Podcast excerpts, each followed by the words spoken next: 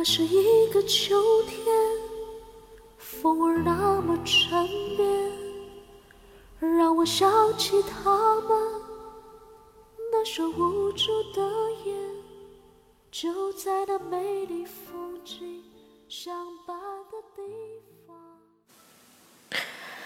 嗨，你们好，我手机边亲爱的小伙伴。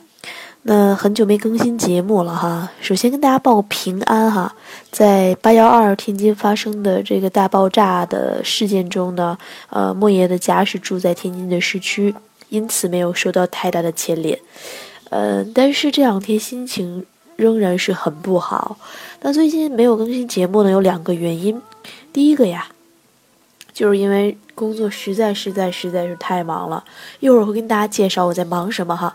另外一个呢，就是心情真的很不好。我不好呢有两个原因，是因为，呃，我爸爸曾经是一名消防队员，呃，当我看到很多消防队员牺牲的时候，我我是有一种特殊的情节在里面的。那第二个呢？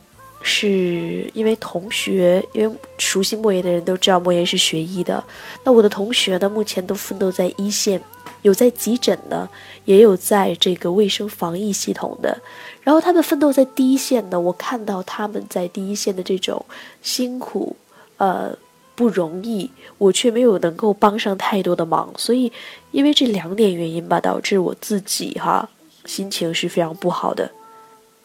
所以今天的节目呢，首先，呃，因为是更新的比较晚一些，应该不会不会放音效给大家，呃，单纯就是放一个背景音乐吧，因为确实是呃没有这么高的情绪。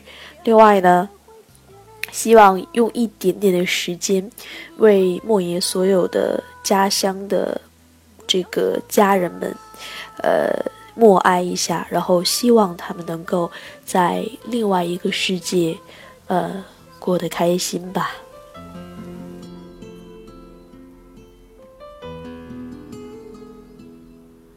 那是一个秋天，风儿那么缠绵，让我想起他们那双无助的眼，就在那美丽风景相伴的地方。好啦，那我们先暂时把悲痛放在一边哈。我这两天也没有太多心情听别的主播是怎么做节目的。呃，我觉得这个时候的这个节目尺度是特别特别不好把握的，因为稍微有一点不慎，可能有人就会说你抱着这种娱乐的精神，然后没有在国难的这个第一时间来做出呃一些悲痛的表现吧。所以说，呃，想到这，我心里其实是蛮苦笑的。所以这一期呢，跟大家讨论一个稍微轻松一点的话题，呃，就是我们的国民老公哈，万达王健林的独子王思聪。那在九百六十万平方公里的神州大地上，有谁会不知道我故里的择偶标准就是五道口拥有三套房？可是如今细细想来呢，这样想未必太过物质。于是呢，我决定要做一个四有青年啊！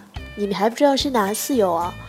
那自是一有房产如万科，二有汽车如路虎，三有存款如马云，四有老公如思聪喽。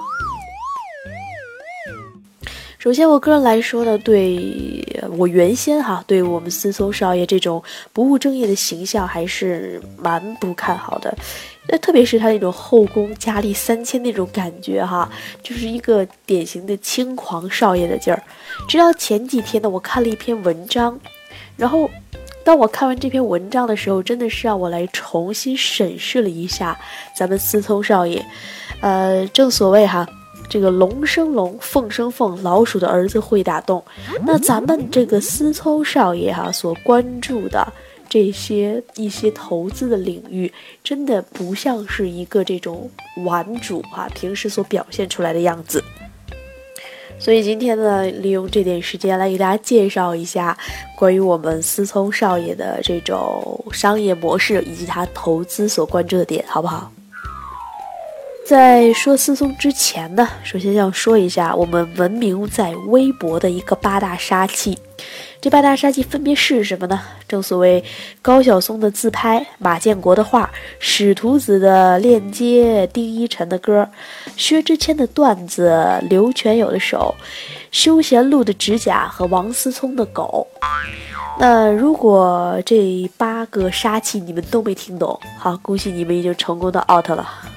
那什么？你们说你们听懂了啊？然并卵，然并卵的能能知道了，就是然而并没有什么卵用，因为我们今天只想来关注王思聪的狗。最近我就是迷恋上了思聪家的狗哈，一个拉布拉多，呃不，一个阿拉斯加名媛叫王可可。我关注它呢，是因为。他的微博总是会用一种名媛的口吻去发微博，似乎他真的非常懂名媛和网红的世界。然后我就在想哈，难道真的是我们的思聪少爷怀揣着一颗少女的心吗？那 自然不是，是吧？于是我就怀揣着自己一颗八卦的心，然后去去扒这件事儿。哎，发现了一个叫赵子毅的美女哈，呃，这个王可可是个碧池，这个微博正是我们赵子毅这位美女来运营的啦。那正所谓呢王王少爷哈，呃，就是后宫佳丽三千。那你要想成为王的女人，并且宠冠后宫哈，自然是有一定的小技巧的。所以说呢，人家是有才华的人啊，人家赵子毅是会运营微博的呀，然后他可以做王可可唯一的铲屎官，因为这个可可就是他养的，同时呢他又会干微博，所以我们思聪少爷自然理所应当的就让这可可，呃住在他上海的一个家里面，那自然他唯一的铲屎官也就能够拥有最多最多的机会来接触到我们的国民老公思聪少爷喽。呃，提到这儿，我想跟思聪说一声哈，其实莫爷运营微博的能力也很强，哈哈。同时我还会运营微信哦，所以说我也可以帮可可来来做他的铲屎官哈。呃，但这都不是重点，重点这个故事告诉我们，你要想成为王的女人，你一定要有一定的才华。呃，其实为什么会提到王思聪家的狗哈？那目前王可可是个碧池，这个微博账号呢，已经拥有一百一十三万的关注度了。那这个是我刚才采集到的一个数据。那这一百一十三万的关注度代表什么？哈，代表着王可可。啊，他作为一个大 V 和一个网红，他每发一条微博，按照我们微博的一个正常的呃这个阅读量，当然我们这个小的自己玩的这种微博就没有什么太大意义了，就是你有个三千五千的啊粉丝，你。发一条微博，几百的关注量也没有什么太大意义。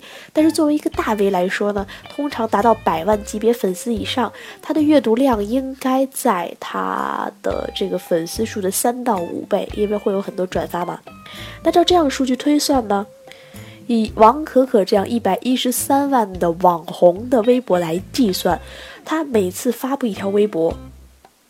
保守估计可以为他带来超过五百万的一个阅读量。大家知道，莫爷现在在做网络音频的过程中呢，拥有三十万的订阅用户，三十多万，并且日增差不多在呃五百到一千之间的这样一个数据。呃，所以说，在三十万人群来说呢，对我来说，它就是一个非常大的一个渠道，可以让大家更多的了解莫爷，了解到莫爷公司的一些业务，所以它本身对我来说就是一个非常好的流量及广告的渠道。当然，我们所推出的服务的一定是呃围绕着我的一个目标人群来推荐给他们一些性价比比较高的服务。所以，其实你看王可可，她最近就在她的微博中来。来，呃，怎么说？来发表了一个话题，叫做啊，用这个领养代替买卖，其实还是蛮公益性行为的。那大家会想一下，为什么思聪哈，他作为一个三四千万的一个大 V，会在单独让他的后宫佳丽来运营一个狗的账号？这个说起来，其实这个学问就深了，因为可能我们表面上在看哈。我们的思聪老公呢是一个玩世不恭，然后特别喜欢各种各样美女，特别是嫩模的这样的一个人哈。但是其实大家要关注思聪少爷比较早的一些微博，你们会发现他曾经萌过，也纯过，他不是现在这样的一个形象。那他这个成名是因为。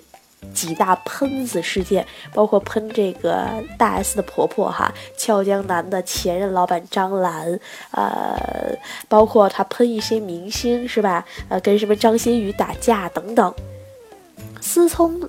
就是把这种呃喷来喷去的一个风格，来作为他自己的一个代表性的风格存在在微博中。那他所面对的这样的一个目标用户的群体其实是固定的。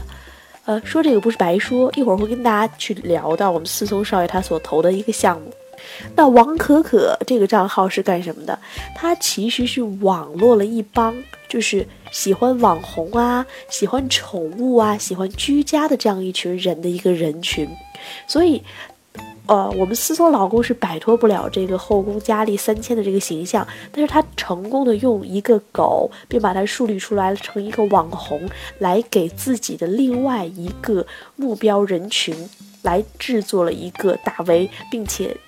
有了一个全新的一个标签。好了，这个其实就是我们思聪老公又做了一个这个全新微博账号的一个作用。那好了，那我们说完这个，会说到这个思聪老公他爹，就是你们国民啊公公哈，就是应该是这么说吧。那早在很早之前呢。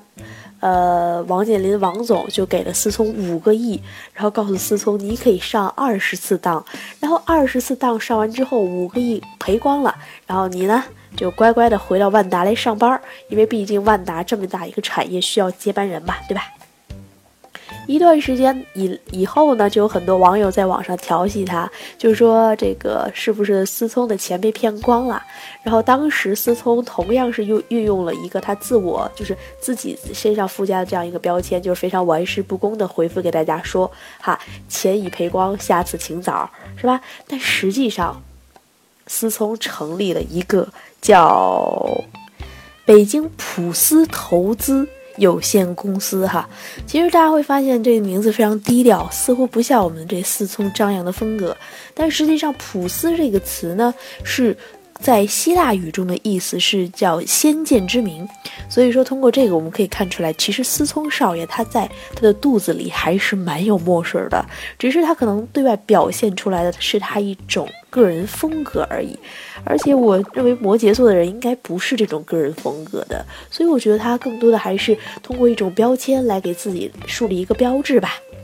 但是呢，说到普斯，哎，大家要知道，在为什么说这五亿并没有被骗光光哈？相反，普斯在这几年的时间里，一共投出了五家上市公司。大家想一下，多么的厉害！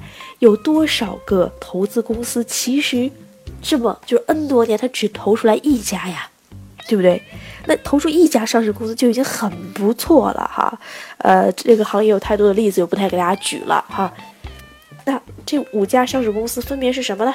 给大家介绍一下哈。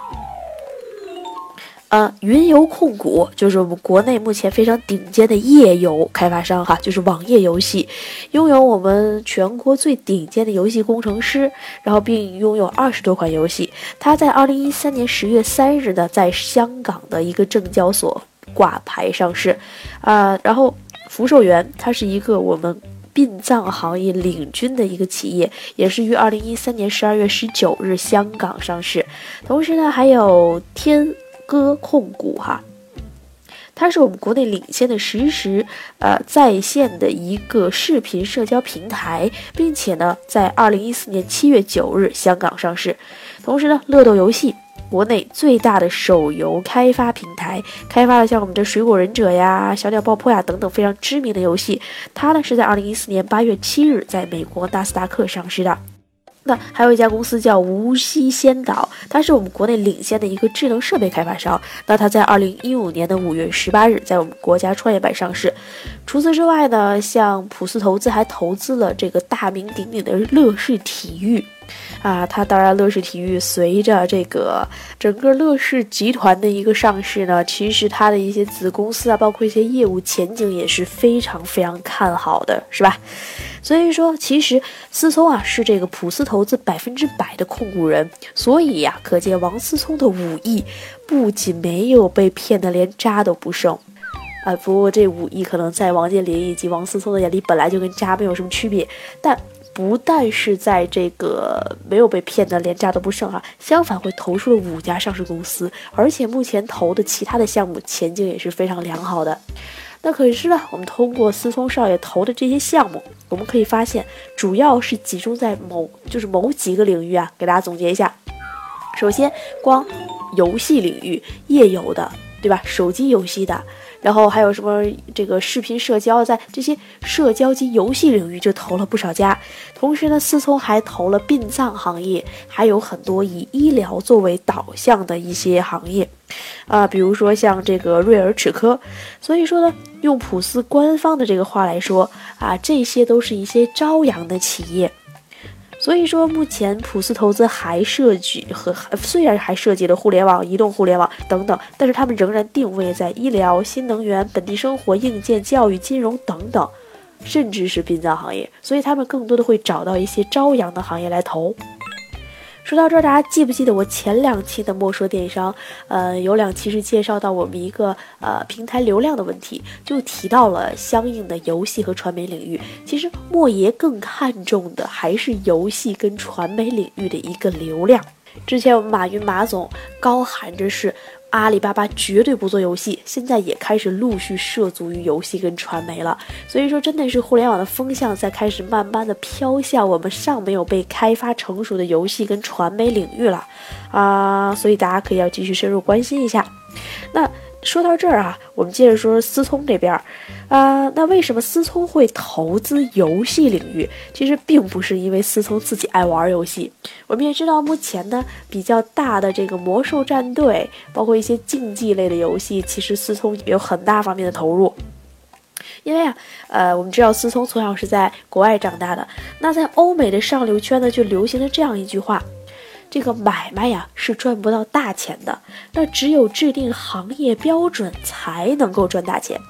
大家想一下，马云为什么能赚大钱？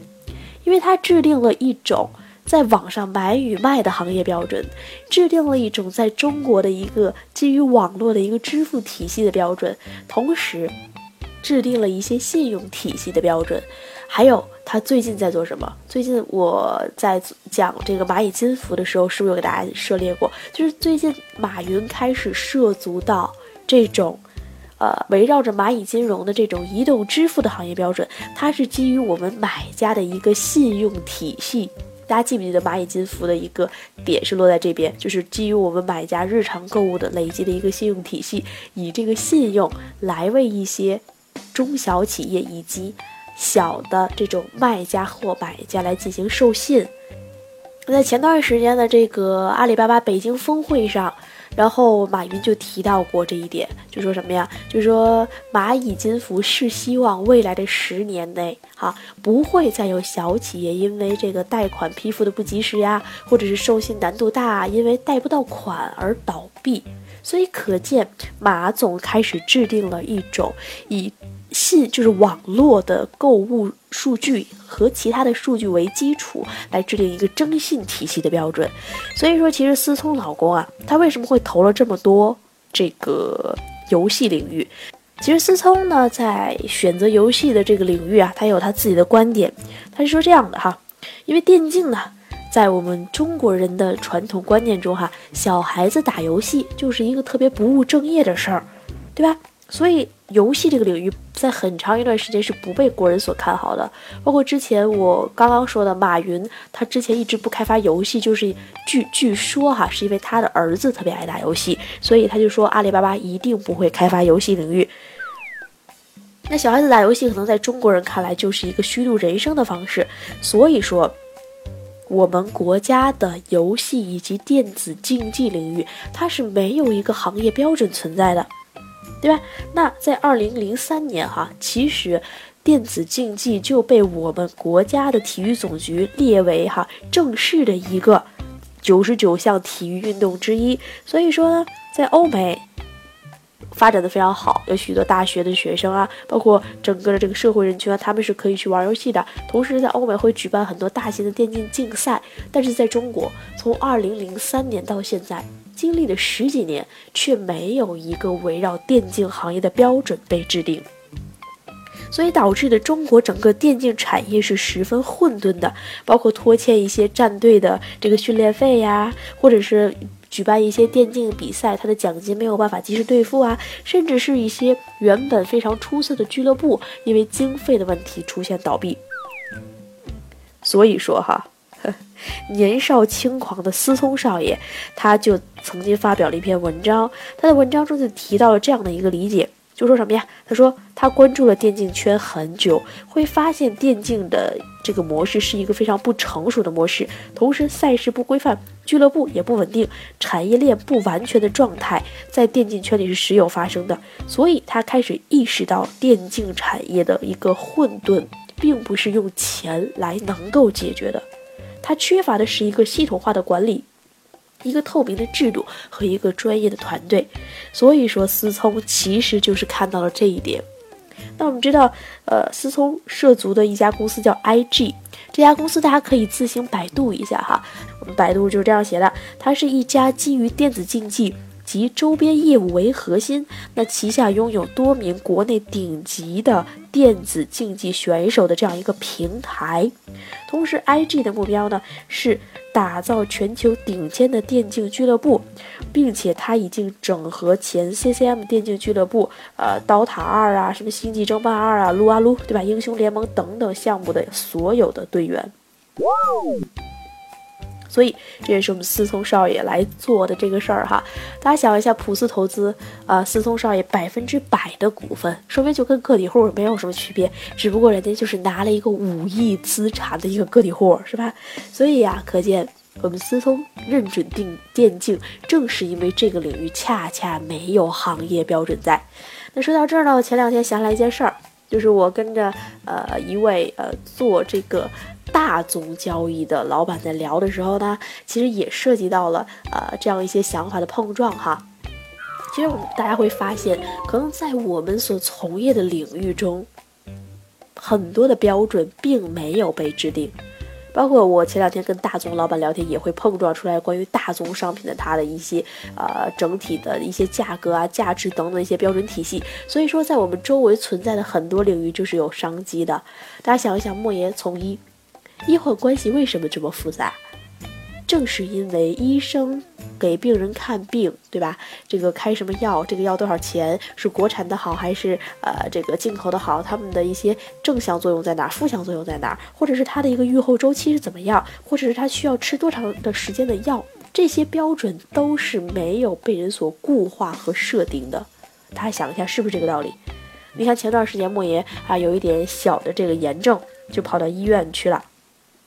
然后，大夫给我开的药是十四天的剂量。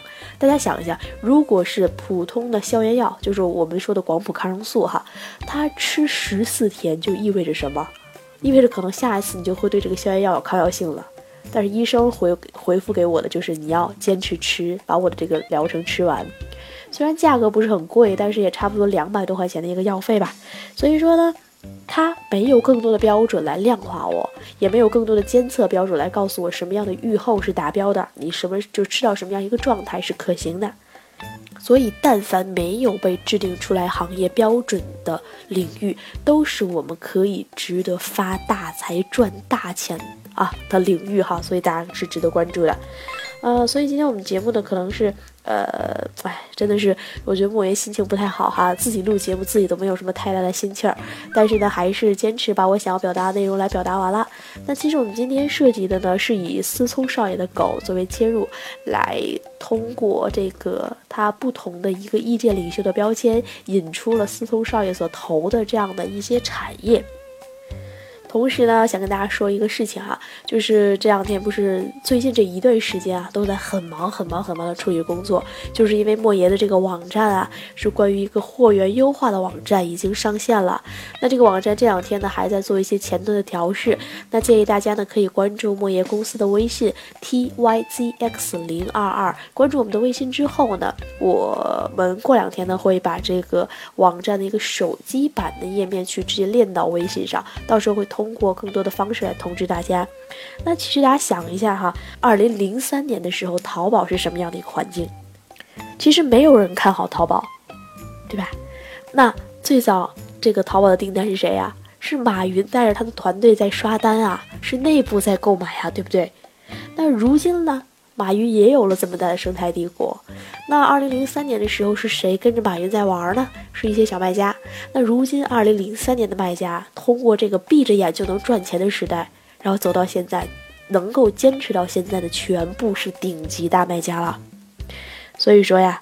我们也希望呢，大家能够哈跟着莫爷的网站来共同成长。虽然说我们现在做货源优化，我们的产品线不是很丰富哈，那至少有几百种海外的产品来在网站上提供给大家。那如果想做我们这个分销的呃小卖家呢，目前我们的所有的分销商及代理商是限免啊，限时免费加入的。大家也可以关注我们的网这个公司微信 t y c x 零二二哈，那说不定哈，我就是下一个被思聪少爷看中的项目哈。那好了，手机边的小伙伴们，如果你们大家想成为王的女人，记住我说的王的女人哈，那一定要有一技之长啊！记得啊，这个节目希望大家能够帮助艾特我们的思聪老公，告诉他我会运营微信，我会运营微博哦，一技之长哦啊！对啊，我最近。其实也在帮一些游戏公司做咨询嘛，包括之前的完美世界，包括后来的一些游戏公司，大型的、小型的、国内的、国外的，也做的一些。所以电竞游戏哈，思聪老公我也会的哦。好啦好啦，这里就是本期的魔兽电商，呃，真的是大家可以感觉到我这一期可能是在强颜欢笑，因为在节目的最后还是要祝福，在也不能叫祝福，就是祝愿吧。在这次大爆炸中不幸牺牲的一些呃消防官兵也好，不幸牺牲的我们的家人和老乡也好，能够在另一个世界，呃，过一份宁静、快乐、安详的生活。好了，这里就是本期的魔兽电商，小伙伴们，我们下期再见，拜拜喽。那是一个秋天，风儿那么缠绵，让我想起他们。那双无助的眼，就在那美丽风景相伴的地方，我听到一声巨响，震彻山谷。就是那个秋天，再看不到爸爸的脸，他用他的双肩。起点，